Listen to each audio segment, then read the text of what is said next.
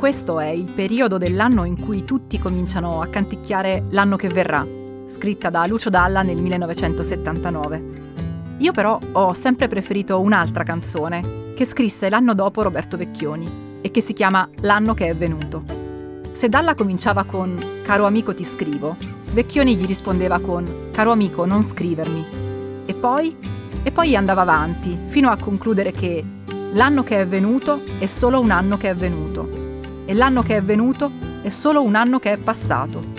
E l'anno che è passato è solo un anno che se n'è andato via. Ecco, oggi per molti è il giorno in cui, almeno psicologicamente, se ne va via il duemilaventitré. Iniziano il weekend di Natale e le ferie, ed è tempo di tirare le somme. Com'è stato l'anno che è venuto? Ognuno faccia il suo personale bilancio. Io intanto provo a mettere in fila quello che è successo in questo duemilaventitré. Sono Francesca Milano e questo è Coffee News, un podcast di Chora Media promosso da Allianz.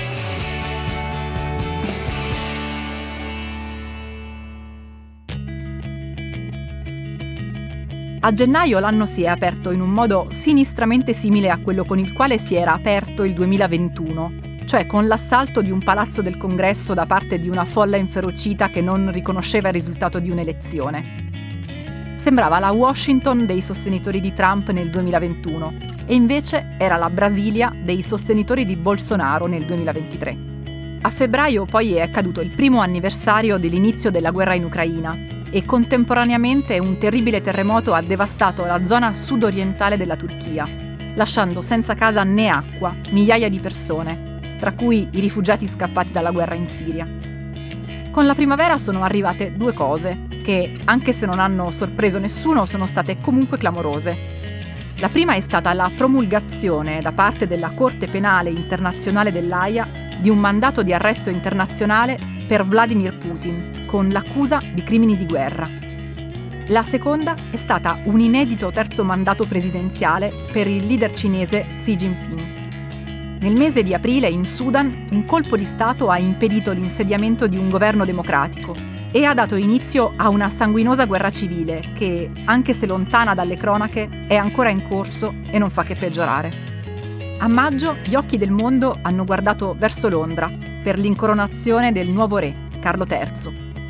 Poche settimane dopo abbiamo assistito all'impensabile. L'ex fedelissimo di Vladimir Putin, Evgeny Prigozhin, leader della milizia privata Wagner, quella nota per fare il lavoro sporco al posto dell'esercito regolare russo, si ribella e marcia verso Mosca. Alla fine, dopo meno di ventiquattro ore di marcia indisturbata, Prigozhin decide di fermarsi e di tornare indietro. Ancora oggi non è chiaro come sia stato possibile. Sappiamo solo che otto settimane dopo, Evgeny Prigozhin è morto insieme ai suoi uomini più fedeli in un incidente aereo. Luglio e agosto sono tradizionalmente i mesi dell'estate e delle vacanze. Un'estate particolarmente difficile, dal momento che è stata registrata come la più calda di sempre. A settembre il Marocco è stato scosso da un terribile terremoto che ha ucciso almeno tremila persone. Che cosa è successo il sette ottobre invece probabilmente lo ricordiamo tutti.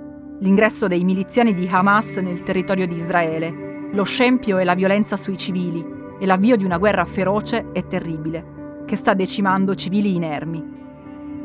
Ed eccoci qui, a novembre e dicembre, cioè ai fatti di poche settimane fa. La visita storica di Xi a Washington e la conclusione della COP ventotto a Dubai, la prima a scrivere nero su bianco che sarà necessario ridurre l'uso di fonti fossili. Se questo era l'anno che è venuto, per dirla alla Vecchioni, adesso dobbiamo pensare all'anno che verrà, come canta Lucio Dalla. Che cosa succederà nel duemilaventiquattro? Lo scopriremo insieme. Questa, per il duemilaventitré, è l'ultima puntata di Coffee News.